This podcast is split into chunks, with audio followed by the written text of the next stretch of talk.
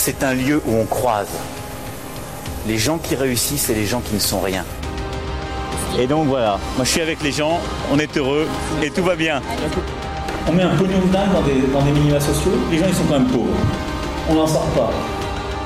Eh bien c'est ça, on a tout misé sur l'esprit start-up. Je crois qu'on a besoin d'un peu d'égalité, d'un peu de liberté, parce que c'est quoi la devise française?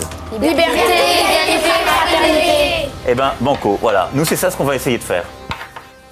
Top Bienvenue dans La République inaltérable, la balade aux diffusion politique libre, incisive et sans concession du monde moderne avec Alexis Poulain. Bonjour Alexis. Salut Antoine.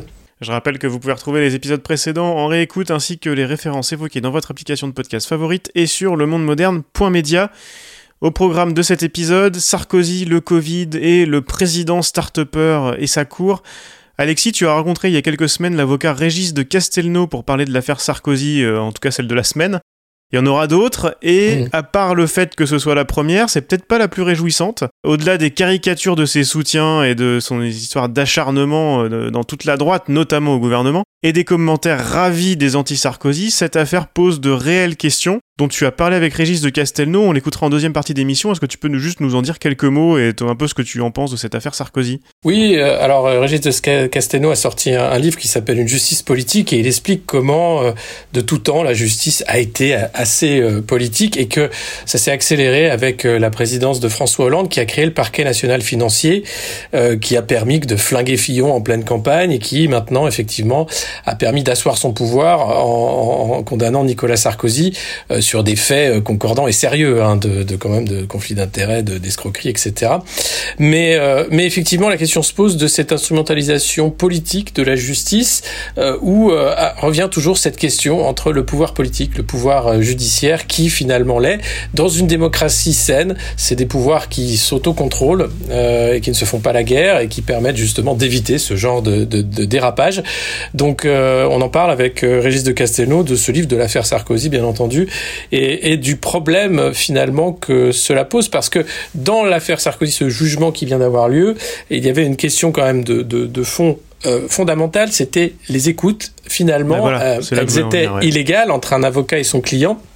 Mais pour les rendre légales, on a condamné l'avocat, Maître Herzog, qui maintenant euh, est interdit d'exercer pendant cinq ans, pour pouvoir finalement rendre cette pièce euh, euh, utile, utilisable dans le dossier, grâce à une, sorte de pirouette en disant ah vous j'étais pas au courant, vous savez, j'ai appris plus tard qu'on avait écouté à leur insu un avocat et son client. Donc le, barreau est vraiment euh, vent debout contre euh, contre contre eux, euh, contre ce, ce, jugement, et c'est vrai que ça pose des questions sur sur cette justice. Après que Nicolas soit, Sarkozy soit condamné, euh, c'est une autre euh, une autre affaire, mais euh, effectivement dans, dans ce cadre-là se pose la question du droit et de du, du- de la puissance du pouvoir judiciaire. Comme je le disais, on écoutera cet entretien en deuxième partie d'émission et vous pouvez également la retrouver en vidéo sur, sur YouTube. Et on voulait vous parler justement de cette multiplication des canaux de diffusion du monde moderne. Je t'avoue que j'étais passé moi-même à côté de cet entretien qui est du, du 10 février, je crois. Euh, mais c'est quand même très récent et vous parlez de cette affaire-là, donc c'était intéressant de Ouais. vous le passer aujourd'hui. Ça fait beaucoup de choses, euh, toujours des lives et maintenant la revue de presse quotidienne sur Twitch. Tu peux nous en dire euh, deux mots ça, Alors c'est une heure où moi je peux pas regarder, mais j'ai cru comprendre que ça rigolait bien et que tu chantais régulièrement aussi. Je- Cantare cantare si si.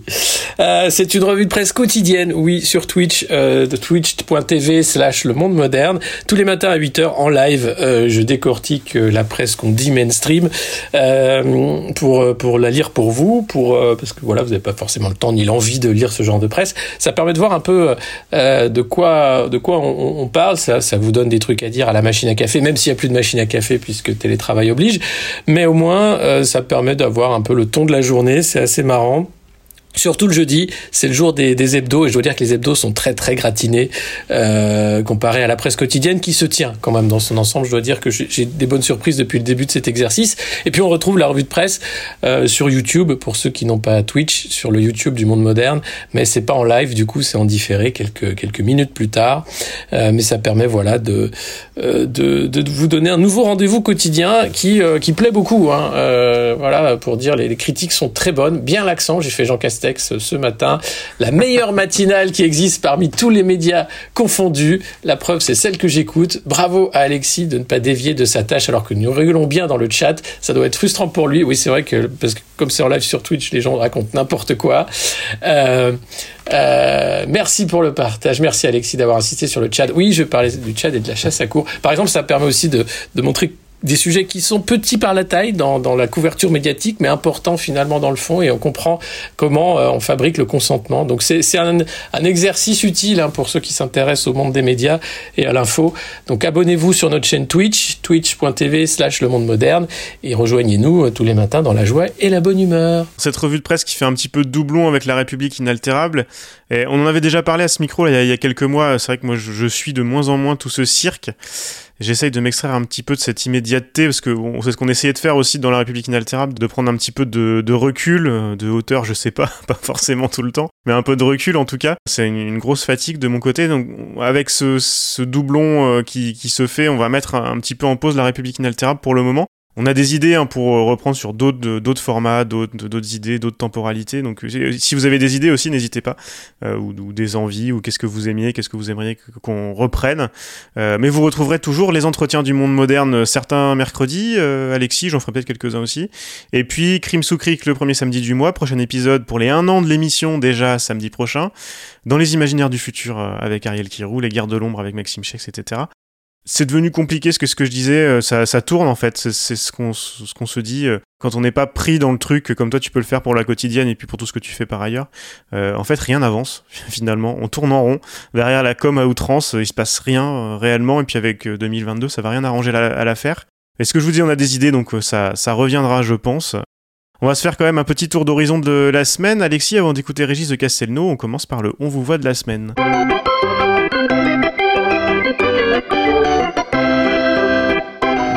vous voit, vous voit, vous vous voit, on vous voit. Hein on vous voit en forme de point Covid, encore un bon exemple de surplace, euh, comme je le disais tout de suite, avec quelques évolutions quand même. Le gouvernement ne fait même plus semblant de se cacher pour pipoter les chiffres dans les comptes de frais de Castex. Castex, euh, alors peut-être que tu nous feras l'accent, qui se défend en disant qu'ils sont surmenés, euh, il donne de plus en plus l'impression d'être dans la réalité du chef qui est loin d'être celle vécue en dehors de ce monde merveilleux du présidentateur qu'il vive 10 000 ans. Là, on est carrément dans le dans la réalité alternative les deux pieds bien dedans là. Ah bah c'est c'est dingue parce que bah, c'était la couve du, du Parisien d'ailleurs en disant Macron dit il faut tenir encore 4 à 6 semaines. Alors déjà le slogan c'est tenir ensemble. Quand même la République en marche ça tient plus debout. Euh, et derrière il nous dit 4 à 6 semaines et tout le monde dit mais d'où il sort ça le, le gars? Et comme c'est l'épidémiologiste en chef et qu'on n'a pas le droit de dire qu'il est mauvais euh, bah tout le monde dit bah OK bon bah on va on va voir ce qu'on peut faire. Alors en réalité c'est simplement que euh, apparemment les beaux jours reviennent donc le virus va avoir un peu plus de mal à circuler euh, que la vaccination est toujours au point mort hein, puisque AstraZeneca dort dans les frigos plutôt que d'être distribué gros problème de logistique euh, et que bah, on manque de doses, ça, ça continue, donc on sera pas du tout dans les dans les clous euh, apparemment. Mais euh, mais c'est euh, la pensée magique. Et puis on a découvert aussi que quand même les, les, premiers clusters de France sont les hôpitaux. si jamais vous allez à l'hôpital en ce moment, vous avez beaucoup de chances de choper le Covid en tant que maladie nosocomiale qui a supplanté toutes les autres maladies. Et ça, c'est un vrai problème parce que les soignants n'ont pas été vaccinés, ils vont au travail en étant eux-mêmes malades ou positifs parce qu'on manque de bras. Et même si la, la, doctrine vient de changer en disant même maintenant si vous êtes asymptomatique en tant que soignant, vous restez chez vous, euh, ça reste quand même euh, du grand n'importe quoi, la gestion de crise à la française, même si euh, Jérôme Salomon, hein, le monsieur santé du gouvernement, était très fier hein, en disant, nous on est super bon, on enferme les Français à 18h et le reste de l'Europe nous envie, on a une super technique. Bon. Ouais, ça c'est mais comme depuis le début, en fait, ça fait un an que ça dure, c'est ce que je disais, ça tourne en rond complètement, et toujours ce en même temps oui. très macroniste, dans une crise sanitaire, on continue à supprimer des moyens aux hôpitaux et en même temps, on renforce les moyens de contrôle des mesures de couvre-feu et de confinement. Oui, c'est impressionnant de voir le nombre de policiers, plus de 200 à Dunkerque, hein, pour empêcher les gens d'accéder à la plage. Tous les soirs, le balai des, petites euh, motos, scooters électriques euh, qui euh, vident les quais de Seine. Plus de 200 policiers chaque week-end mobilisés pour foutre des prunes à 18h. Euh, on voit bien que le but du gouvernement, c'est pas du tout protéger et guérir, c'est surveiller et punir. Et euh, ils le font très bien avec des renforts de police, avec la loi sécurité globale, qui est une loi de surveillance, euh, avec tout, tout cet agenda qui n'a rien à voir, encore une fois, avec une gestion sanitaire de crise, mais uniquement une gestion sécuritaire totalement euh, paranoïaque, dangereuse d'ailleurs pour les, les, libertés et les droits euh, humains, critiquée par l'ONU d'ailleurs. Antonio Guterres disait, mais il y a certains pays qui profitent du Covid, dis donc, pour réduire les libertés. C'est bizarre ça, dis donc. Oui, parce que on entend tout, on a tellement entendu, c'est un plan le Covid, c'est un plan mondial, machin et tout, que dès que tu dis ils en profitent, c'est juste qu'ils en profitent, c'est pas que c'est un plan. Ah non, c'est pas un plan. Tout, tout de suite, ah, complot. Mais non, pas complotiste. Non, alors, ils, non, en, mais ils en profitent. Je crois qu'il faut arrêter euh, avec cette idée. Alors oui, bien sûr, il y a des sphères complotistes, hein, notamment tous les, les, vendeurs, les charlatans des, des, extracteurs de jus, de la sphère planétaire, de, de l'onde cosmique, etc. Eux sont dangereux parce que c'est un peu de la pensée New Age et pas loin un peu sectaire. Mais en réalité, derrière, il y a effectivement l'opportunisme de nos dirigeants qui sont quand même globalement assez nuls, qui profitent de cette crise pour faire avancer à la fois des lois de casse sociale, c'est le cas de la réforme de l'assurance chômage qui revient sur la table, la réforme des retraites qui doit passer quoi qu'il en coûte. Hein. Le quoi qu'il en coûte, en fait, au début, c'était faire de la dette. Maintenant, ça va être, faut vraiment passer les réformes. Et si jamais ils descendent dans la rue, ben, déjà, on les enferme et puis après, on les tapera comme, on sait faire. Et, donc, on voit bien que l'agenda, il, n'est pas du tout euh, sanitaire. Il est de faire passer toutes les lois de, bulldozer, euh, de, casse des droits sociaux, des, des, droits du travail, pour avancer comme l'a fait l'Allemagne euh, à l'époque de Gerhard Schröder avec la politique du guichet unique euh, les job centers. Et donc là, aujourd'hui, quand même, il y a un chiffre qui me choque et qui n'est pas répété assez. Un Français sur 10 qui est sous le seuil de la pauvreté. Euh, en 2020, c'est plus de 1 million qu'on rejoint encore ce, ce, cette cohorte euh, de Français précarisés, extrêmement précarisés. Et la réponse du gouvernement, c'est quoi? C'est un jeune, une solution, c'est-à-dire un jeune, un RSA, en gros, un stage. et derrière, des, bah, la, réduction des droits des, des, des personnes en recherche de travail. Donc c'est proprement scandaleux. Et puis, s'il n'y a pas de plan, il y a quand même derrière, euh, depuis longtemps, une réflexion au niveau européen, d'ailleurs, sur le passeport vaccinal, qui datait de 2018, où l'idée n'était pas du tout de faire un vaccin pour le Covid, mais de dire il faudrait quand même qu'on harmonise les politiques sanitaires au niveau européen, qu'on puisse dire, voilà, si vous bougez euh, au sein de l'Europe, euh, quel vaccin vous avez, où vous allez. Donc ça, c'était dans les cartons. Euh, L'AFP factuel a dit non, c'est pas vrai, c'est pas vrai de dire ça. Et bim, hier, von der Leyen qui dit c'est super, on va pouvoir faire le... Alors ça s'appelle plus passeport vaccinal, ça s'appelle un Digital Green Pass. C'est un passe vert digital. Que des, que des trucs sympas. Hein. C'est vert. Euh, alors pour, Zemmour, non, c'est la couleur de l'islam, mais vert, c'est plutôt sympa. Tu vois, c'est un pass, c'est plus un passeport. Et puis c'est numérique parce que voilà, ça c'est le nouveau Saint Graal. Ça pose beaucoup de questions, à la fois éthiques, à la fois technologiques, à la fois morales et, et autres. Euh, c'est bidon puisque aujourd'hui on a très peu de gens qui sont vaccinés. Et puis surtout, et ça c'était encore une fois un des responsables de la vaccination en France qui le dit, mais on n'a pas encore assez de recul pour savoir si le vaccin est efficace, très efficace contre la propagation du virus. Donc de toute façon, ce pass est, une, est un moyen de contrôle supplémentaire et pas du tout, encore une fois, une mesure sanitaire. Mais heureusement, on a notre président start aux commandes. Il est tellement extraordinaire qu'il lit les études dans les revues en anglais que même ses conseillers santé n'avaient pas pris la peine de regarder, ou même il, il, voit dedans des choses que les autres n'avaient pas vues, il a des, des intuitions. Et la Macronie applaudit, c'est un génie. C'est un génie. Alors cette histoire du, du, lire en anglais, elle est quand même assez spéciale hein, puisqu'il lit Nature is the Lancet en anglais, alors que, alors même que Delfrécy lui euh, est obligé d'attendre que ce soit traduit. Donc il est vraiment meilleur que tous les autres.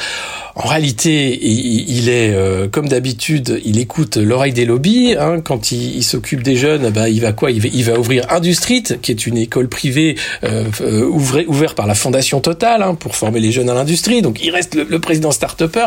Et puis surtout, on apprend qu'il y a encore un conflit d'intérêts au sommet, puisque le fameux euh, l'anticorps mononucléo euh, machin euh, avec un nom à coucher dehors, Bamvilinavab, vanté par Olivier Véran comme médicament miracle, qui coûte cher, hein, 2000 à 2000 euros, eh ben on apprend que ah là là là là la, directrice de l'accès national et régional aux nouveaux produits, Marguerite Cazeneuve, fille de René Cazeneuve, députée LREM du Gers, et de la directrice de Eli Lilly France. Voilà, Eli qui produit ce médicament.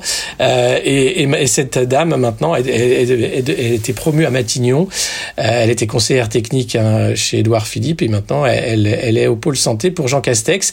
Et voilà que c'est grâce à sa maman, finalement, qu'on se dit, euh, ah bah tiens, on va, on va promouvoir ce médicament. Et puis, bien sûr, elle était passée par McKinsey, sinon ce serait pas drôle. Oui, et puis le, le, le- son, son frère, qui est donc le fils, faut suivre, hein, le fils Ah ouais. de la personne qui travaille chez Eli Lilly et qui est donc, donc le fils de la personne de chez Eli Lilly et d'un des, du député du Gers et adjoint au, au chef de cabinet du président de la République. Voilà, comme ça. C'est ça, c'est ça. C'est fantastique. Je disais président start-upper à dessin, c'est vraiment l'entrepreneur charismatique appliqué à la politique. Euh, il faudrait d'ailleurs euh, qu'on en, qu'on en en tire euh, plus de choses, mais euh, ça, ça viendra peut-être. Il s'y connaît en rien, sauf en finance et en des startups, mais comme ces méthodes-là sont soi-disant infaillibles, il suffit de les appliquer à n'importe quel secteur pour le disrupter et améliorer les choses. Et son équipe de direction et ses salariés sont sommés de tomber dans le culte de la personnalité. Euh, Il y a un autre trait de start-upper qui ressort aujourd'hui, c'est l'heure de la pipe de la semaine. Quand je vois parfois des simulations qui sont faites, il y a des journaux qui en ont sorti, c'est de la pipe complète, hein. C'est de la pipe complète, hein. Une autre caractéristique de start-upper d'Emmanuel Macron, c'est sa gestion de la critique, euh, Alexis. On le voit depuis longtemps, plus il est critiqué, plus ça le conforte dans le fait qu'il a raison et qu'il faut juste qu'il aille plus vite pour que les opposants le comprennent. C'est l'histoire euh, bah, des Amish, des 66 millions de procureurs, des Gaulois réfractaires, etc. Parce que de toute façon, il a raison. Avec une aversion particulière pour le sachant, euh, j'allais dire traditionnel, mais euh, l'universitaire notamment. Lui, il sait mieux et il a toujours raison puisqu'il applique les méthodes de la finance et des startups. Tu peux pas faire mieux, quoi. Tu peux pas faire plus haut, il a forcément raison. Et c'est la stratégie qui est adoptée pour 2022, toujours plus d'arrogance finalement. Et comme pour la réalité alternative dont on parlait tout à l'heure, c'est difficile de pas faire de parallèle avec Trump.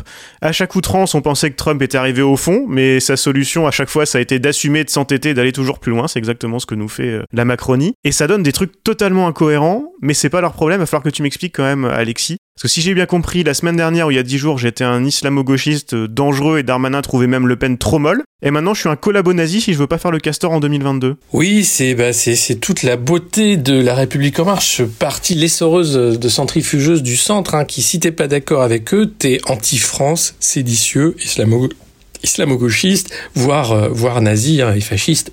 Donc euh, tu peux pas gagner. Et c'est des gens qui nous disent ça comme euh, Nathalie Loiseau qui a commencé sa carrière quand même dans un syndicat étudiant proche du GUD. Donc c'est l'extrême droite. Et après elle te dit bon c'est Nathalie Loiseau c'est celle qui voulait rallumer les lumières en allumant les plafonniers dans son bureau. Euh, ancienne directrice de l'ENA ça fait peur. Et, donc qui t'explique que oui vous comprenez si vous votez pas pour nous la prochaine fois bande de salopards c'est c'est bien de votre faute. Alors allez vous faire cuire le cul. Ça donne vraiment envie de voter pour un, un candidat de la République en marche ou pour un deuxième mandat d'Emmanuel Macron vu comme on est traité, vu comme on nous parle.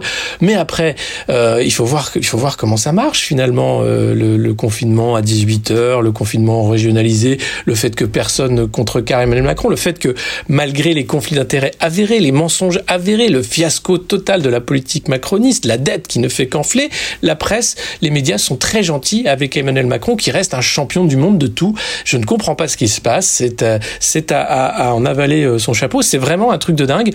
Euh, et visiblement ça marche pas. Enfin, alors ça marche auprès des instituts de sondage, hein, qui, puisqu'ils sont payés pour vendre des sondages pour que euh, donnent les résultats que les mecs qui payent attendent. Donc ça, marche très bien. Mais en réalité, je crois qu'on est est en train de vivre un, moment, euh, un naufrage à la fois de, ce moment euh, politique nul qu'est, euh, la République en marche, vide sidéral de, l'idéologie politique, où tout doit être fait pour que la France rattrape vite l'Allemagne et devienne une, une petite Allemagne dans l'Europe et un petit protectorat de l'empire américain sans avoir d'autres projets finalement, puisqu'on il n'y a, a, pas d'autres projets à part euh, faire en sorte qu'on attire hein, les investisseurs étrangers pour qu'il y ait de l'emploi, parce que c'est ça qui va nous sauver à la fin. Euh, pas forcément, je dirais, pas forcément. C'est un peu ce que tu disais. Euh, J'ai l'impression que la, la, stratégie pour 2022, c'est juste de dire soit t'es pour le grand chef, soit t'es contre le grand chef. C'est ce que tu disais. Soit, soit, soit Mais... tu es euh, avec le, ce, ce, phare de la civilisation du progrès, soit t'es un ennemi de l'intérieur. Enfin, il y a, y a plus, y a plus aucune discussion, il y a plus aucun milieu. C'est exactement les néocons américains. C'est le même discours qu'avait Bush. Hein. Vous êtes avec nous mmh. ou contre nous. Il n'y a pas du tout de, de, de, d'ambiguïté possible. Et c'est pourtant des gens qui te vendent la pensée complexe après, hein, qui te disent ouais. non mais vous comprenez, le monde est complexe, vous êtes trop euh, non, euh, c'est des gens qui sont euh, immatures politiquement, qui sont arrivistes, hein, qui sont opportunistes, qui n'ont pas de, de, de, de, colonne vertébrale. Parce que beaucoup, beaucoup n'ont pas n'ont pas d'idée de ce que c'est que l'histoire politique et ils, ont pas. C'est comme je, je, je, refais encore le lien avec les, les start-upers. Tu regardes les start-upers, ils vont te sortir un truc qui a déjà été fait il y a très longtemps sous d'autres formes et ils essayent quelque chose, mais ils, ils ne savent même pas parce que de toute façon, avant le démarrage de Google il y a 20 ans, il n'y a, a, pas d'histoire, il n'y a pas d'histoire des techniques technique, il n'y a pas d'histoire du capitalisme, il n'y a rien. Enfin, Non, tu te souviens, c'est ce que nous disait Maurice Midena aussi sur les écoles de commerce. Ouais. Oui, oui, mais c'est, cette pensée du vide, euh, ce qu'on appelle le pragmatisme, où on dit voilà, nous on est là pour gérer, hein, on est là pour euh, se, parce qu'il faut avancer. L'idée d'en marche, hein, l'idée même de progrès, elle est très contestable, euh, puisque c'est progrès vers quoi, progrès de quoi? C'est juste donne, enfin c'est donner l'illusion du mouvement vers un but qui n'existe pas finalement, puisque euh, de progrès il n'y a pas. Si on regarde les chiffres, un Français sur dix sous le seuil de la pauvreté, ce n'est pas un progrès. Casser les, lois sociales, les, droits et l'État social, ce n'est pas un progrès. Euh, faire monter le- le- l'extrême droite, ce n'est pas un progrès. Euh, et, tout, et tout est à l'envie. Et, donc, euh, les, mots sont vides. Enfin, on, a utilisé plus qu'il ne fallait le terme orwellien hein, sur la novlangue, le fait qu'effectivement, ils ont, ils ont enlevé le langage de sa fonction première de décrire, de dénommer. Donc là, le langage est uniquement utilisé à des fins marketing. Il suffit de vendre des conneries. Ils payent très cher McKinsey pour faire des slides pourris avec des faux drapeaux, des faux chiffres. Oui, c'est ça. Et puis ils peuvent vendre un truc, un truc et son contraire le lendemain, c'est pas le problème. Du moment que du moment qu'ils ont l'impression que le, le- le cours de l'action monte, euh, ça leur suffit quoi. C'est exactement ça. On, on a vu Emmanuel Macron euh, parler devant euh, le- le- les investisseurs étrangers. On avait l'impression que le mec était là pour rendre des comptes à, à ses actionnaires et pas autre chose. Or, les actionnaires de l'État français, si tant est qu'il doit y en avoir, c'est les citoyens, c'est ceux qui votent, c'est ceux qui payent pour l'État français, c'est nous.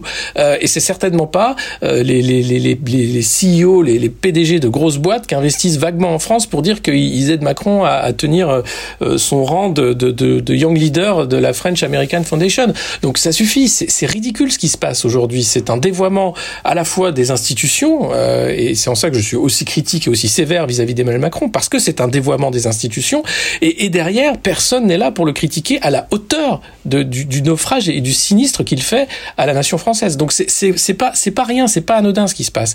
Et, et pourtant, parce que tout ça est enrobé de, de gloubi-boulga marketing, de, de, de, de fait de dire oui, mais vous voulez quoi hein Vous voulez revenir à, à, Cuba, au Venezuela Vous voulez un pays socialiste C'est ça que vous voulez? Bande de, bande de marxistes de merde euh, C'est ridicule. Non, euh, les gens ne veulent pas vivre euh, sous l'égide du Parti communiste chinois. D'ailleurs, c'est marrant, euh, ce Parti communiste chinois, il s'est payé une pleine page de pub dans l'opinion de Nicolas Bétou. et ça passe crème. Genre, et, et voilà le monde dans, dans lequel on vit. Donc à un moment, Non, vous savez quoi Euh, Gardez vos lois sécuritaires, gardez vos, vos, vos, vos, vos lois libérales foireuses. Euh, nous, on va essayer de protéger ce qu'on peut. Et on a les moyens. L'argent magique existe. La BCE vient de le prouver avec cette crise du Covid. Donc ça suffit de nous prendre pour des jambons. Ouais, je vais te laisser juste avec cette euh, citation du politologue Olivier Roy que je connaissais pas, je t'avoue, et que j'ai lu sur le site du Nouvel Obs euh, la semaine dernière. Et je trouve que ça résume exactement ce dont on parle depuis 20 minutes. Ils ont renoncé, il parle des macronistes évidemment, ils ont renoncé à la matrice libérale du macronisme mais sont beaucoup trop élitistes pour être de bons populistes, donc ils singent les populistes et font n'importe quoi. Oui, c'est ça. C'est- C'est-à-dire que c'est, c'est euh, Macron, c'est Trump sans le talent. Euh, Trump avait un talent, c'est-à-dire qu'il fait de la télé, il fait du spectacle, donc il sait raconter des conneries, il, il sait jouer au con. Macron ne sait pas faire ça, c'est un bon élève, il est mauvais acteur, et donc il est un mauvais populiste, et pourtant il est populiste. Euh, le macronisme, Ah, il a eu une bonne prof de théâtre pourtant. Ouais, bah oui, mais bon, bah qu'est-ce que tu veux après on, Jouer les classiques, c'est pas pareil hein, que, que jouer Trump. Et, et donc le macronisme est un populisme de l'élite. J'avais écrit un article qui expliquait ça euh, parce que c'est la même chose. Culte du chef, euh, discours binaire, blanc et noir, et puis euh, le, le- le fait de dire que moi je dis la vérité, moi je, je, je tiens un langage de vérité, moi je parle cash. Euh, ce genre de conneries qu'on a pu entendre, les, les, les faux trucs, en disant, ça coûte un, pognon de dingue, et puis on essaye et puis il se passe rien. Enfin voilà, ce, ce genre de mise en scène ridicule qu'il faisait. C'est bizarre quand tu imites Macron avec ce genre de choses, j'ai l'impression d'entendre Sarkozy, c'est étonnant. Mais parce que c'est ça, parce que Sarkozy le faisait avec talent. Lui, pour le coup, euh, c'était un vrai populiste de, de droite où il était capable de sortir les pires énormités, les, les, pires obscénités, mais il avait le talent de le faire, le coup du Karcher, etc. Et ça reste parce qu'il savait l'incarner. Emmanuel Macron a un problème d'incarnation, il ne sait pas euh, jouer au populiste, il le fait très mal, et en même temps, quand il est progressiste, il le fait très mal aussi. Donc on a devant nous un naufrage. Et on appelle ça euh, euh, bah non c'est difficile vous savez il a eu à gérer une crise quand même que personne ne connaissait. Sauf que si on regarde qui euh, a géré aussi mal la crise bah c'est Bolsonaro bah c'est Trump bah c'est Boris Johnson. Et Boris Johnson s'en tire mieux aujourd'hui avec la campagne de vaccination. Et, et, et donc voilà donc il n'y a, plus rien qui tient dans l'image euh, de jeune premier merveilleux progressiste qu'était Emmanuel Macron. On a vu en quatre ans euh, la fraude qu'il était. Et bah écoute, sur ces belles paroles, on va reparler justement de Nicolas Sarkozy avec ton interview de Régis Castelnau. Top Bonjour, bienvenue euh, dans ce grand entretien du monde moderne. Aujourd'hui, nous recevons Régis de Castelnau, avocat qu'on ne présente plus, qui sort aux éditions de l'Artilleur cette semaine, Une justice politique, un livre... Euh, bah, qui, euh, qui, envoie du lourd hein, sur euh, la magistrature, en l'occurrence, à savoir est-ce que aujourd'hui euh, on peut parler d'une justice indépendante, impartiale, ou est-ce que la justice est politique en France? Et l'actualité pose effectivement beaucoup de questions, parce que si on commence par ce qui se passe en ce moment, Nicolas Sarkozy, décidément, qui parle lui d'acharnement judiciaire, on pourrait se dire que le parquet financier, le parquet national financier, qui vient encore d'ouvrir une nouvelle enquête sur des, des soupçons d'enrichissement euh, suite à un contrat qu'il aurait en Russie. C'est-à-dire que ce pauvre Nicolas Sarkozy n'a plus le droit de rien faire. Euh, est-ce qu'il est une cible privilégiée du parquet national financier? Euh, Qu'est-ce que qu'est-ce que vous en pensez de cette dernière accusation encore de, Nicolas Sarkozy? Alors, elle raconte beaucoup de choses. Elle raconte beaucoup de choses. On va essayer de pas être trop long sur cet événement précis, en rappelant que au mois d'octobre, je crois, hein, il y a eu le fameux procès Bismuth Azibert, appelons-le comme ça. Hein. Bismuth, c'était le nom euh, qui avait été donné pour euh, récupérer un téléphone en pensant que euh, on n'allait pas se retrouver sur écoute. Je parle là de Nicolas Sarkozy et de son avocat. Toujours est-il que, à l'occasion de ce procès, à l'occasion de l'audience, la presse s'est aperçue que ce dossier était vide. Et, les, les, réflexions, c'était tout ça pour ça. Mais enfin, qu'est-ce que c'est que cette histoire? On a eu des réquisitions délirantes du parquet national financier qui a montré sa détermination des, réquisitions qui n'avaient rien à voir avec le contenu du dossier et avec l'infraction elle-même si tant qu'elle soit établie, ce qu'à mon avis elle n'est pas.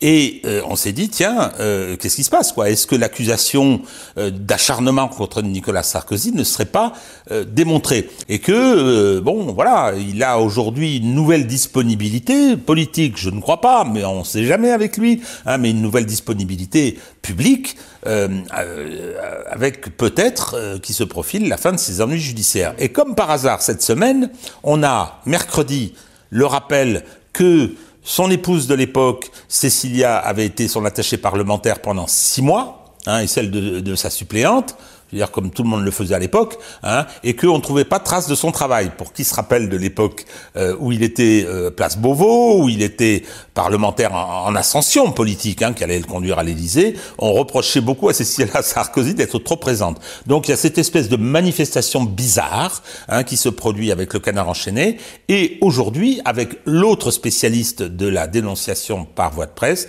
on a Mediapart qui nous annonce que le parquet financier a ouvert une autre enquête préliminaire contre Nicolas Sarkozy pour euh, trafic d'influence parce qu'il aurait euh, euh, bénéficié d'un contrat de la part d'une société russe. Donc, qu'est-ce qui se passe quoi? On a vraiment l'impression que le parquet national financier, qui a été l'objet de beaucoup de critiques, d'accusations... De, quand il date Quand, quand est-ce qu'il a été créé ce parquet national financier?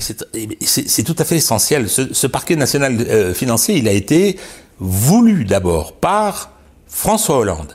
Il a été créé après l'affaire Cahuzac. Dans le livre dont vous avez parlé, je dis que je n'ai pas tranché entre le fait de savoir si l'affaire Cahuzac était une manipulation déclenchée par François Hollande ou ses amis, ou si c'était un effet d'aubaine. Mais on peut constater que cette affaire a été l'occasion pour François Hollande de finaliser la mise en place d'un dispositif judiciaire à son profit.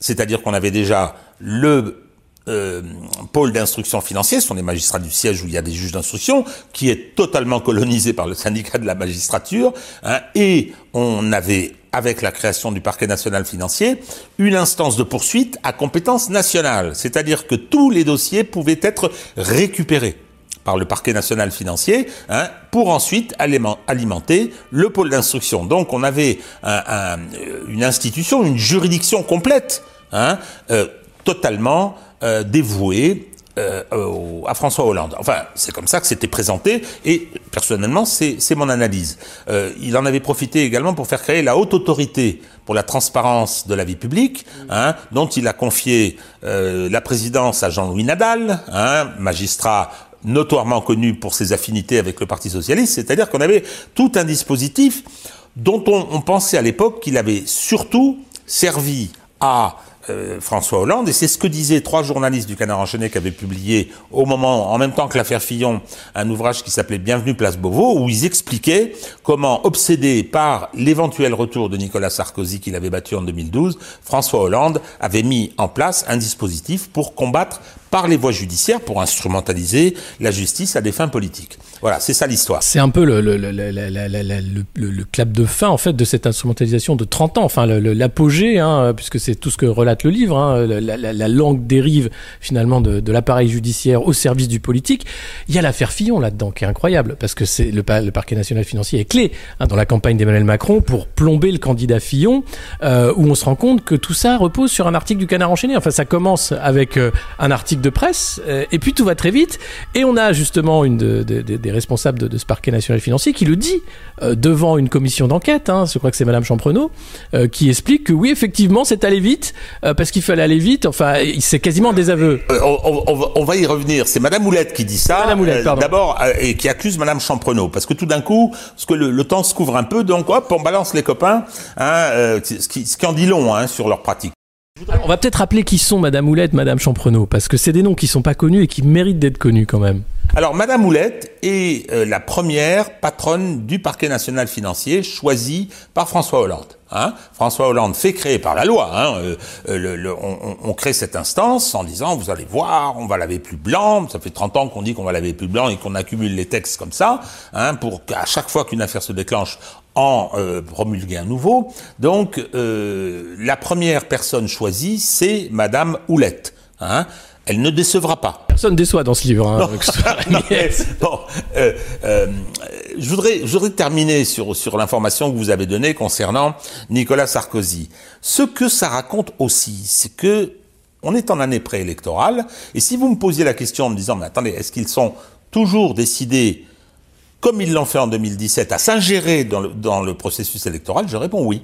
Je réponds oui parce que je dirais que presque ils ont été créés pour ça. Mais euh, il est clair que ce qui se passe en 2017 euh, est, particulier. La politisation telle qu'elle est au moment du mandat de François Hollande est le fruit d'effectivement une évolution de 30 ans, où la justice a mené le combat de son émancipation vis-à-vis du pouvoir exécutif et du pouvoir législatif, qui était nécessaire. Hein, il y a une vieille histoire depuis Napoléon d'une justice aux ordres. Et c'était pas faux. Moi, je l'ai connu. J'ai connu la fin de cette période. Et euh, l'explosion des affaires au moment des années fric, c'est-à-dire dans les années 80, hein, lorsqu'on s'est aperçu que le financement des partis euh, était avait pour origine euh, massivement la corruption de la décision publique, soyons clairs, hein, les marchés publics, les autorisations d'urbanisme commercial donnaient lieu à des versements de commissions ou les marchés à l'export d'ailleurs, importants aux partis politiques, ça a explosé comme en Italie, pareil, hein, sauf qu'en Italie, ils ont fait un pool de magistrats qui a détruit le système politique des partis italiens, hein, euh, qui, était un peu euh, le même que le nôtre euh, sous la quatrième, qui s'est effondré. Hein, et c'est un travail judiciaire avec, c'est très important, le soutien de l'opinion publique. Ils ont fait l'opération manipulité, hein, main propre, c'est-à-dire que destruction du Parti socialiste, destruction de la démocratie chrétienne, transformation radicale du Parti communiste, etc., etc. En France, on n'a pas fait ça. On a fait opération main moite. Hein, c'est mon expression que j'aime bien parce que euh, on n'a pas nettoyé, liquidé. Peut-être c'est peut-être pas plus mal parce que je rappelle quand même que les conséquences de Manipulite, c'est Berlusconi. Hein qui arrive. Donc, c'est peut-être peut-être faire un petit peu attention. Mais surtout en France, on a fait des réformes, on a fait le financement public, hein, on a mis en place des, des, des, des, structures juridiques différentes. Et puis, de temps en temps, on a, on a tapé sur l'un ou l'autre. Et on a commencé, parce qu'elle était au pouvoir, on a commencé contre la gauche. Alors, les hommes politiques de droite se sont dit, bah, tiens, c'est très bien, il n'y a plus beaucoup de différence entre nous au plan idéologique et politique, et ben, euh, pour euh, concurrencer ces gens-là, on va euh, instrumentaliser la justice. Donc ils ont commencé, Carrefour du développement, euh, Emmanueli, euh, il y a eu toute une série d'affaires comme ça, où ce sont les gens de gauche qui ont payé cher, avec en tête Thierry Jean-Pierre se présentant comme un socialiste déçu, tous ces justiciers, hein, qui ensuite allaient battre monnaie euh, en faisant des carrières judiciaires. Alors il disait, je suis un socialiste déçu. Immédiatement, dès qu'il a eu terminé son tour de piste médiatique, hein, le présentant comme un preux chevalier, il est allé pantoufler chez Philippe de Villiers, dont il a été un parlementaire au euh, Parlement européen.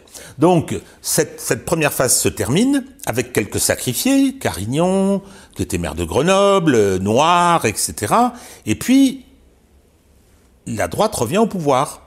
Et à ce moment-là, euh, ben, qu'est-ce qui se passe? Euh, Les socialistes se disent, il ben, n'y a pas de raison que nous on fasse pas pareil. Et ça commence avec Jacques Chirac, Rappelez-vous, hein donc euh, Arnaud Montebourg voulant le mettre en accusation, etc. Je dis pas qu'il n'y avait pas des raisons, hein, qu'il y avait pas, ah, il y avait des frais de bouche, il y avait tout un tas de choses. Et puis soyons clairs, en, en, en 1977, après que euh, Jacques Chirac ait pris la mairie de Paris, elle était devenue une forteresse. Euh, et lorsque les socialistes étaient au pouvoir et bénéficiaient par conséquent des rétrocommissions sur les marchés d'État, etc., hein, euh, ben, la mairie de Paris était aussi une pompe à finances du RPR. Mais ça, cette phase avec la loi de 90 se termine. Elle se termine. Je dis pas que les, bonnes pratiques s'instaurent tout de suite, mais les choses quand même euh, évoluent. Malheureusement, l'utilisation de la justice le dévoiement de celle-ci à des fins politiques commence à devenir une habitude. Alors, chacun est servi, mais clairement, la droite est prioritaire.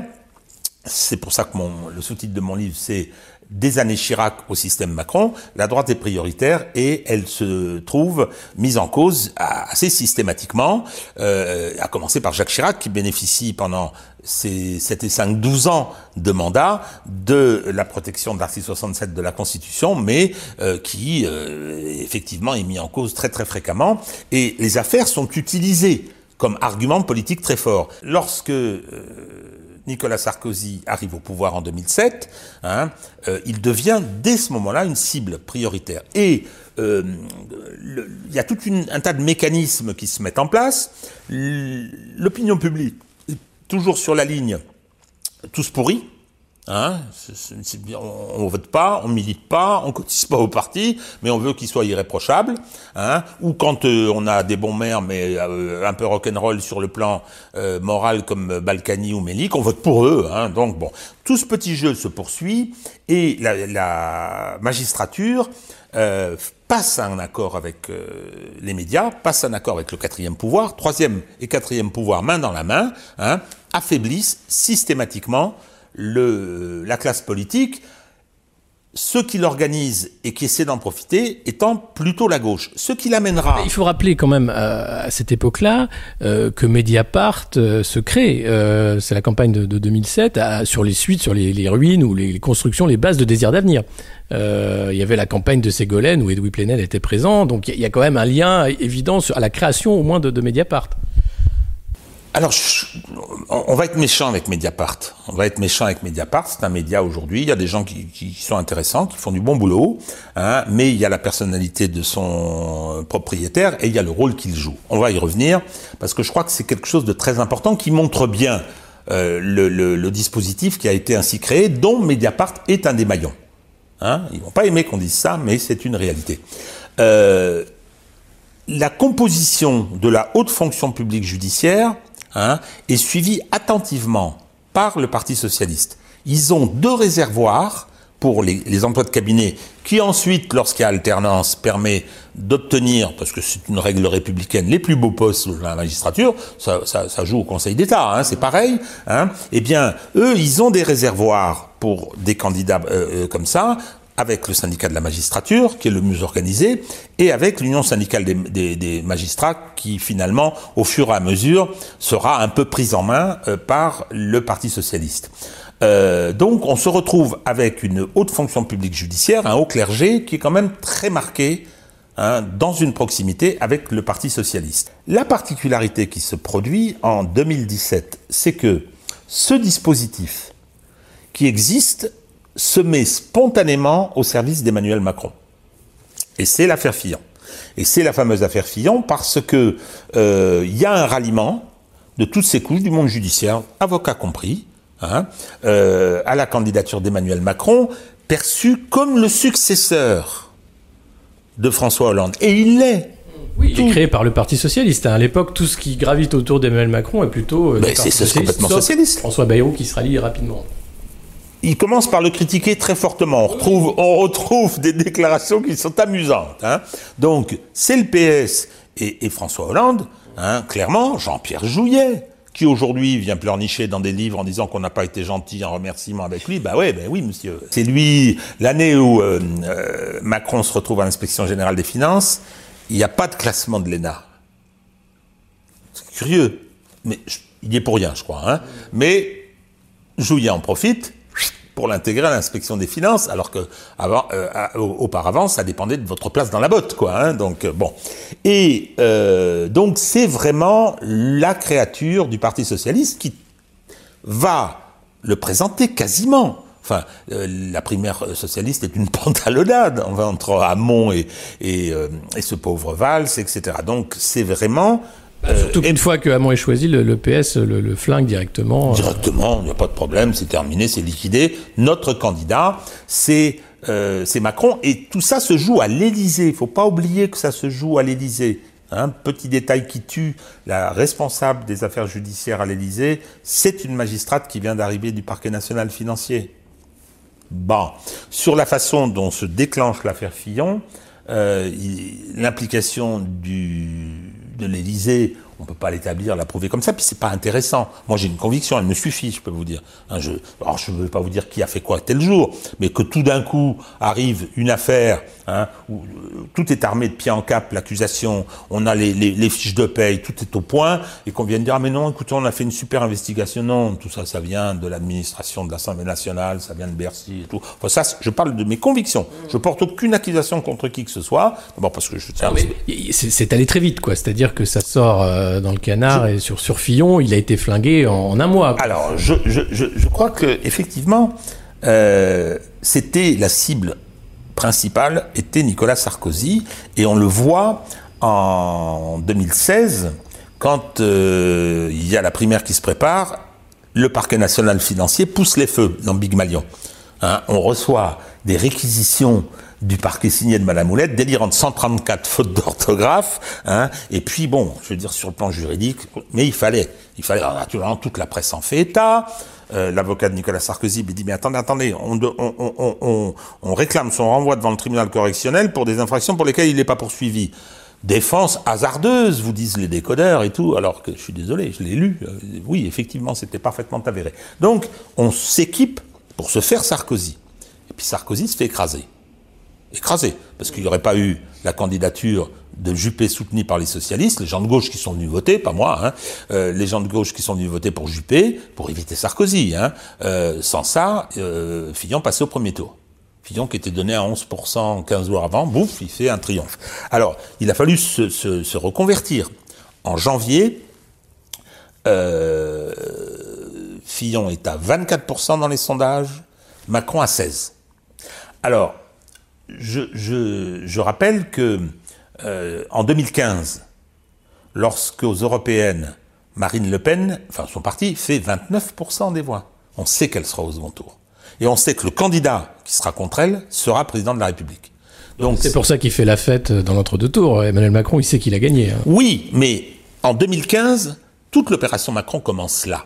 En 2015, alors euh, beaucoup disent, attendez, Juppé, vous vous rappelez que Juppé, en courant, courant 2015-2016, euh, il était, il était déjà président dans tous les sondages, il a explosé en vol proprement après. après. très vite, il parlait de Macron comme son Premier ministre, enfin tout ça était très naturel. On, avait, on avait le, le, le, duo, euh, et Macron devenant président en 2022, je crois que c'était le plan, mais c'était pas le plan de Macron.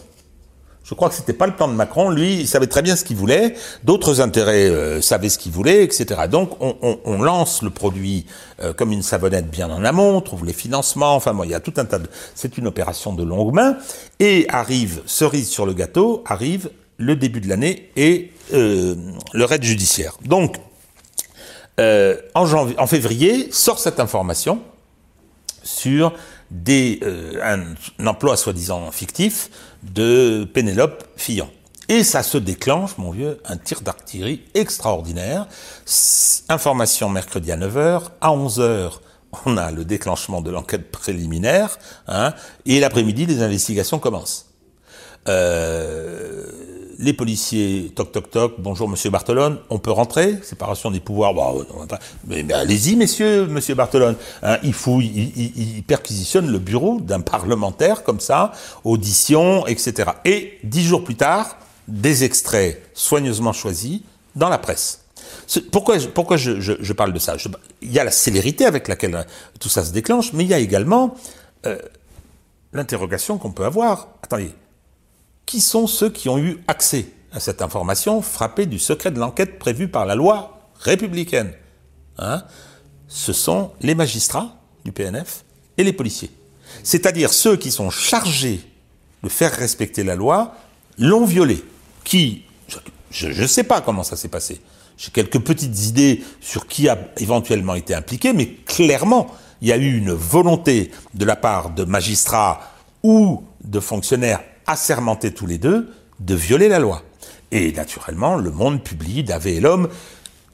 Ils reconnaîtront pas euh, euh, ça, secret des sources oblige, et je les comprends, mais dans un autre livre, ils diront que effectivement, euh, François Fillon a quelques raisons de se plaindre. Et donc, l'affaire se déclenche. Euh, Fillon fait toutes les, bêtises possibles, pour rester poli, euh, imaginables. Son avocat se précipite le premier jour voir Madame Houlette en oubliant que euh, la justice, c'est comme à la guerre, c'est le rapport de force uniquement qui compte. La connivence ne sert à rien. Hein.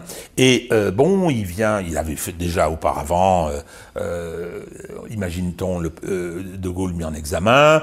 Il avait dénoncé Sarkozy pour la fameuse affaire euh, quand il a. Il n'a pas été très combatif, on va dire.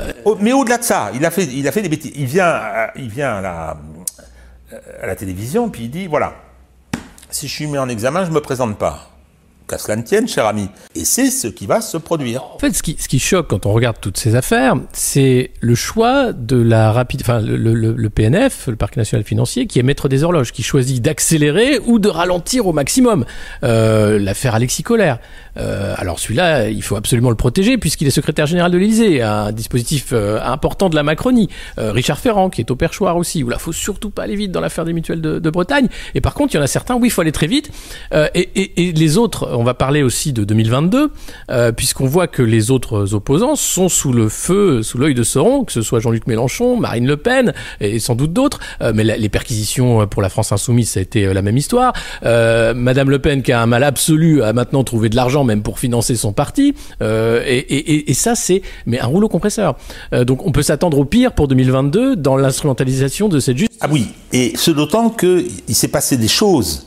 Euh, euh, relativement récemment qui permettent de, mieux comprendre que la justice n'est pas au service d'Emmanuel Macron. Tout ce que vous venez de citer qui permettent de pointer une complaisance ne pointe pas une soumission. Ça n'est pas la même chose. C'est très important cette nuance. Je termine sur euh, Fillon. 24%, euh, 16% en janvier. Courbe croisée. Il est troisième en avril au moment et donc Macron euh, est donc élu. Et ça, c'est la mécanique judiciaire de 47 jours, 47 jours, hein, euh, de procédures totalement médiatisées qui ont abouti à disqualifier sa candidature. Il a lui-même, par son comportement, ayant aidé à cette disqualification. Et il n'y a pas un magistrat en France, et il n'y a pas un avocat qui peuvent, sans mentir, prétendre qu'ils ont déjà vu une telle rapidité dans une affaire. Non, alors là, je vous mets au défi, les gars. Venez, hein, on, fera un pari. Hein, quand les restaurants seront ouverts, on ira se taper la cloche ensemble. Mais personne ne peut me dire que ça s'est déjà produit de cette façon-là et qu'il l'a connu. Donc, euh, il, est, ainsi liquidé hein, et euh, Macron a un boulevard. Pourquoi est-ce qu'il y a cette violence euh, et cette absence d'état d'âme à s'ingérer dans le processus démocratique, c'est parce que François Fillon présentait beaucoup de défauts. Il y avait sens commun, les cathos, il y avait ses positions sur l'avortement, etc. Hein. Je pense que la droite a fait une grosse erreur en, en, en prenant ce gars, mais vous me direz si le choix c'était entre Juppé, Sarkozy et Fillon, c'est pas si facile que ça. C'est ce qui ressort aussi de ce livre qui est euh, extrêmement énervant parce qu'on se rend compte qu'il y a, y a un, une faillite totale du, du, jeu démocratique euh, en France avec la faillite des, grands partis, euh, d'où toutes ces affaires parce qu'il faut chercher de l'argent. Il n'y a plus de militants, il n'y a plus de gens qui payent pour les partis, il n'y a pas non plus d'organisation d'une banque d'État, c'était un projet porté par euh, Bayrou à une époque, euh, pour financer les partis, donc évidemment on va aller chercher des mallettes de billets, on va se débrouiller comme on peut pour financer les campagnes, euh, à un niveau industriel, ça s'est dit, et puis l'autre chose, qui est terrible, c'est de se rendre compte que ça se joue, la démocratie, euh, c'est Game of Thrones entre quelques grandes familles, euh, entre euh, 200 personnes à Paris qui s'amusent. Euh, qui décide de qui va être président finalement. Et ça va très vite. Et là, on se dit, on est totalement dépossédé. C'est-à-dire que quand la justice décide de ralentir sur des affaires, y a, on ne peut rien faire. Euh, parce que derrière, c'est le bloc bourgeois. Enfin, enfin le bloc élitaire. Euh, il y a le bloc élitaire, qui est nommé ainsi par Jérôme Sainte-Marie, euh, où on voit bien que c'est des intérêts communs qui font que Emmanuel Macron est le représentant finalement ultime. Euh, c'est le ni droite ni gauche, c'est ce moment où le PS fusionne avec le centre, c'est ce moment où on dit on arrête les gens, on n'a plus le temps pour ça finalement, maintenant on doit aller vite, casser tout le système et placer tout le monde. Et on arrive à cette technocratie où les amateurs fiers ont cassé la représentation nationale, Aujourd'hui, euh, l'Assemblée nationale ne sert à rien. Il y a le Sénat qui a encore un rôle, mais qui se dit mes jours sont comptés. Mais il a, il a un rôle, mais pas, pas de pouvoir, en fait. Pas de pouvoir. Et, et derrière, tout se passe à l'Élysée, maintenant au Conseil de défense, sous des lois d'exception permanentes grâce au coronavirus. C'est-à-dire que là, on quitte même l'état de droit. On est dans l'état d'urgence permanent. Euh, et tout ça sans aucun moyen de riposte démocratique. Alors, la responsabilité de la magistrature est très lourde. Elle est très lourde euh, parce que, effectivement, elle accepte par choix politique de fond. Ils ont considéré que le candidat qui devait être à la tête de la présidence de, de, de, la République, c'était Emmanuel Macron. D'abord, il était présenté par le Parti socialiste, c'était il y a une forme de continuité. Deuxièmement, il y avait cette espèce de centre-gauche, centre-droit, on faisait fusionner le bloc élitaire. Il était, il était, séparé en deux, mais c'était une fausse alternance. On fait fusionner le bloc élitaire. On s'imagine chez certains que ben, il n'aura pas d'état d'âme. Ce qu'il fait, en septembre 2016 à un meeting, il dit on ne négocie, enfin il dit pas en ces termes, on ne négociera pas. Je vais démonter l'État-providence, ce qu'on n'a jamais réussi à faire ici parce qu'on n'a pas voulu. Avec la violence, puisqu'on a vu les, les 3000 arrestations, euh, les, les, gilets jaunes, 1000 personnes en prison, ça c'est c'est de la justice politique, clairement. Ça, ce que j'essaie de décrire et de faire comprendre, c'est que le système Macron, c'est pour ça que je l'appelle système Macron, c'est trois choses. Premièrement, je tape sur les adversaires, en commençant par liquider le candidat qui devait, qui pouvait être élu. Deuxièmement, je protège les amis. Et troisièmement, je tape sur le peuple si jamais il se redresse. Parce que c'est ce qui s'est produit. Alors, on a parlé de la protection des amis. Euh, vous avez dit tout à l'heure un, mot de ce qui peut se passer. Effectivement, les deux candidats plausibles aujourd'hui déclarés, qui font 20% pour l'un et 22% pour l'autre au premier tour, c'est-à-dire légitime, logique, plausible. Hein, on peut ne pas les aimer, mais ils ont leur place républicaine tous les deux. Eh bien, ils sont tous les deux dans les tuyaux judiciaires. Hein on leur retire le tapis quand on veut. Ils l'ont déjà fait avec Fillon, ils sont capables de le refaire. Je suis tout à fait désolé. C'est pas une accusation en l'air que je porte, c'est un, risque que j'identifie. Et, euh, d'ailleurs, euh, Jean-Luc Mélenchon, euh, quand Belloubet vient dire ah oui mais c'est perquisition, je l'ai appris par la presse. Non mais ah, faut arrêter, Madame Belloubet faut arrêter. Il y a eu 12 perquisitions. Hein. Ça a mobilisé des centaines de personnes. Il a fallu que ce soit décidé, etc. Euh, on a visité, puis on a visité les domiciles, les trucs comme ça. C'était un raid là aussi. C'est pas vrai. Ça a été calculé. Et qu'est-ce qui s'est passé depuis? C'est très intéressant. Qu'est-ce qui s'est passé Alors? Bon, j'avais été sollicité par Jean-Luc Mélenchon. On a, on a réalisé un documentaire hein, sur le lawfare, hein, c'est-à-dire euh, l'utilisation de la justice à des fins politiques, parce qu'il n'y a pas qu'en France, hein, en Amérique latine beaucoup. Et donc, euh, c'est ce qui est arrivé à Lula aussi. Tout est fait par la justice pour empêcher euh, l'opposition euh, issue du, de, de, de, de Coréa de s'organiser, de se présenter alors qu'elle gagnerait. Ils n'ont pas réussi à le faire en Bolivie. Vous avez vu ce qui s'est passé. Hein euh, on avait mis euh, comment Evo Morales dehors en disant qu'il y a eu un coup d'État, ce qui était faux, ça a été établi. Hein il y a eu de nouvelles élections présidentielles et le parti de Correa l'a gagné haut la main. Hein Donc c'est vrai qu'il y a, y a, des tentations de manipuler la justice à des fins antidémocratiques. Alors pour euh, pour revenir à la France, euh, euh, je termine sur Jean-Luc Mélenchon. Il y a eu tous ces ordinateurs saisis, les comptas, les listes de militants, d'adhérents et de choses comme ça, et tout ça a été confié à un juge d'instruction, ouverture d'une information judiciaire, mais il ne se passe plus rien. Personne mis en examen, personne n'a accès à ce dossier. C'est-à-dire qu'on on, on tire quand on veut. Hein bon. C'est le côté maître des horloges, c'est-à-dire on attend la campagne euh, et, et c'est systématique. C'est-à-dire qu'on protège et d'un autre côté, c'est des épées de Damoclès. Je ne sais pas euh, les magistrats qui sont chargés de ce dossier, ce qu'ils ont l'intention de faire. Je ne sais pas. Mais je dis simplement que le risque existe. C'est pas supportable de faire de la politique dans un pays abîmé comme la France face à la pandémie dans une incertitude démocratique de ce niveau. Madame Le Pen, bah, il y a eu, il y a eu la question des emplois euh, d'assistants du, du, Parlement européen. Euh, c'est parti euh, tout de suite alors qu'en ce qui concerne Madame euh, euh, Bérou et euh, Goulard et compagnie, euh, Madame Lepage avait écrit dans un livre tout ce qui se passait. la justice a attendu trois ou quatre ans avant. avant on peut pas faire autrement parce que c'est le Parlement européen qui, en refusant la nomination de Madame Goulard, a finalement obligé à faire un peu de travail judiciaire dans quelque chose d'assez évident. Toujours est-il que euh, Marine Le Pen, il y a la fameuse histoire de la photo.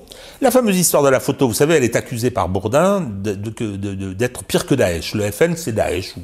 Donc elle, publie euh, maladroitement une photo avec des atrocités qu'elle retire. Et elle est poursuivie sur la base de textes de protection de l'enfance, parce que effectivement, il faut protéger les enfants contre les images violentes et tout. On la poursuit pour, ça, on l'envoie chez le psychiatre et elle est renvoyée devant le tribunal correctionnel. Attendez, chez le psychiatre. Faut, faut arrêter. quoi. Ouais, non, mais on est, on est là dans, dans des procès euh, staliniens quasiment. Enfin, la- la- le, le coup d'état judiciaire, il, il est, il est réel. Enfin, Ils il- il ont- est- dans ce ils livre, ont la possibilité. On a, on a la possibilité, mais on a aussi la preuve avec cette campagne. Et alors, Euh, la de deuxième 2017. chose, la deuxième chose sur laquelle je voudrais intervenir, c'est la protection des amis. Vous avez effectivement toutes les affaires de Benalla, de Levoix, en passant par Ferrand, en passant par Bérou, Goulard et compagnie, en passant par Colère, les noms qui nous viennent tout de suite, mais il y en a d'autres, hein, tous ceux qui avaient été considérés comme des faux témoins par la commission sénatoriale d'enquête sur Benalla, etc., tout ça dort paisiblement, ne fait pas l'objet d'ouverture d'informations, etc. Je vais, je vais rester deux minutes sur Colère. Euh, Colère, il a un problème de prise illégale d'intérêt dans ses fonctions au ministère de l'économie et euh, un- une affaire concernant les chantiers navals de Saint-Nazaire où effectivement il a des intérêts privés. Donc je rentre pas dans le détail. hein. Il y a une plainte qui est déposée devant le, le PNF. Le PNF fait faire un travail par un policier. C'est la presse qui le raconte. Le policier dit infraction constituée. L'apprenant colère par l'intermédiaire de son avocat fait déposer au PNF un alibi rédigé par Emmanuel Macron, président de la République. Parce que c'est un alibi, ça, lettre, son attestation. Mais non, vous m'aviez dit que, et que c'était, enfin, vous vous rendez compte? Un. Vous imaginez Sarkozy délivrer un alibi à, à, à, à quelqu'un de poursuivi Comme, comme, comme la nomination de, de Rémi Hetz, qui est nommé par Emmanuel Macron. par Emmanuel C'est la première fois que le président de la République nomme. euh, euh, je- euh, il relance une procédure pour pouvoir le faire. Et en ce qui concerne Colère, le, policier du Mans, chapitré je suppose, change ses conclusions, c'est ce que dit la presse, change ses conclusions, et on a un classement sans suite. Bon, alors, Anticor dépose une plainte avec constitution de partie civile, et aujourd'hui, il y a un juge d'instruction.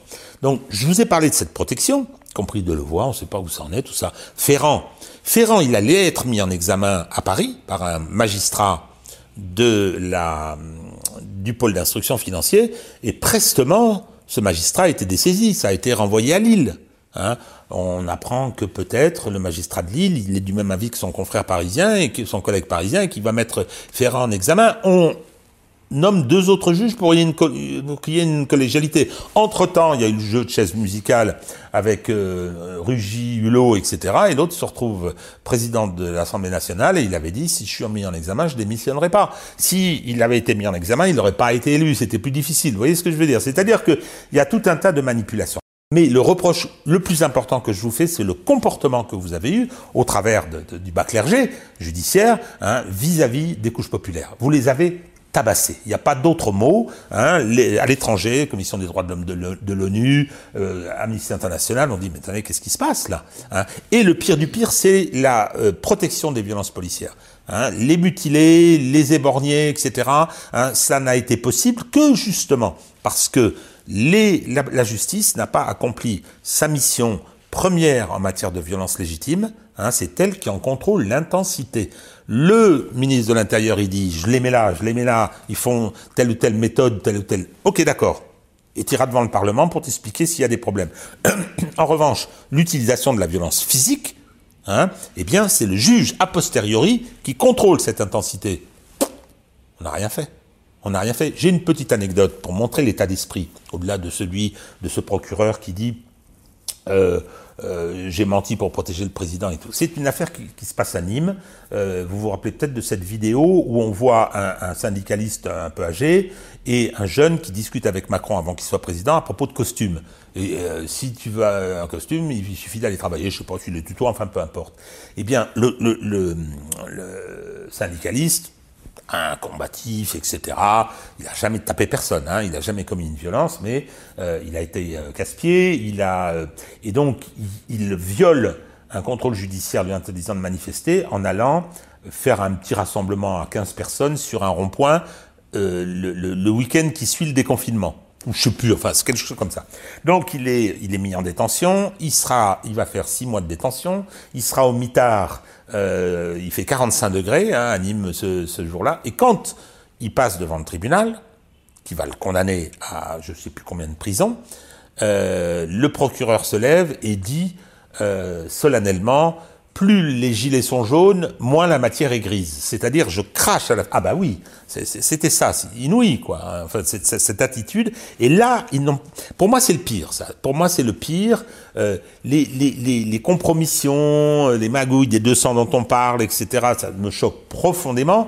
Ça me choque d'autant plus qu'on a derrière une presse qui, qui fait semblant. Est-ce qu'on peut parler de justice de classe? Parce qu'on parle toujours de justice à deux vitesses. Est-ce que là, c'est pas flagrant? C'est complètement, c'est complètement une justice de classe. Je, le dis d'autant plus facilement que parlant de mon livre, euh, euh, Éric Zemmour dit Je sais être marxiste en disant que cet appareil judiciaire défend ses intérêts de classe, ses couches moyennes, couche moyenne supérieure en partie, hein, et ses intérêts de corps. C'est très important. C'est une articulation, c'est une dialectique de l'intérêt de corps. Le corporatisme est très fort. Il faut savoir comment est composée le, le, la magistrature. On va en parler justement parce qu'il y a la nomination d'Éric Dupont-Moretti qui fait des vagues. Un avocat euh, garde des sceaux, ça n'a pas plu aux magistrats. C'est pire que ça, c'est que Dupont-Moretti est courageux, Dupont-Moretti est combatif, Dupont-Moretti a des défauts, Hein, Dupont-Moretti est très médiatique, etc. Euh, il, est, il a très bien gagné sa vie. Il a rien volé, hein, mais il a très bien gagné sa vie. Euh, donc, du fait de fonctionnement, il est totalement inséré à la société du spectacle. Hein, il faut être clair. Hein, c'est un. Il était sur scène avant d'être nommé ministre. Hein. C'est un gibier de bord en plein. Bon, donc, mais donc, on, il est détesté hein, par, par euh, des couches sociales qui sont, qui sont un peu frustrées aussi. Hein. On rencontre ces frustrations, le sentiment de ne pas être reconnu au niveau, c'est classique. Hein. Bon, vous avez aussi un corporatisme très très fort dans la magistrature, que l'arrivée de Dupont-Moretti se fait avec cette histoire d'enquête. Dupont-Moretti a déposé plainte, il retire sa plainte. Donc, mais quand même, ils sont exaspérés. Puis Dupont-Moretti dit attendez, on va faire une procédure euh, disciplinaire quand même. Il y a un problème dans, ce comportement, dans cette façon d'opérer, ça va pas. Et là, immédiatement, refus de rendre des comptes, refus de mise en cause de responsabilité. Madame Moulette, au magistrat, est convoquée par l'inspection générale des services. Il y a dans toutes les administrations une inspection générale des services et elle refuse d'y aller. Fait un bras d'honneur. Ah bon, pardon? Hein Mais c'est incroyable et elle est totalement soutenue. Et là, le corps se rassemble.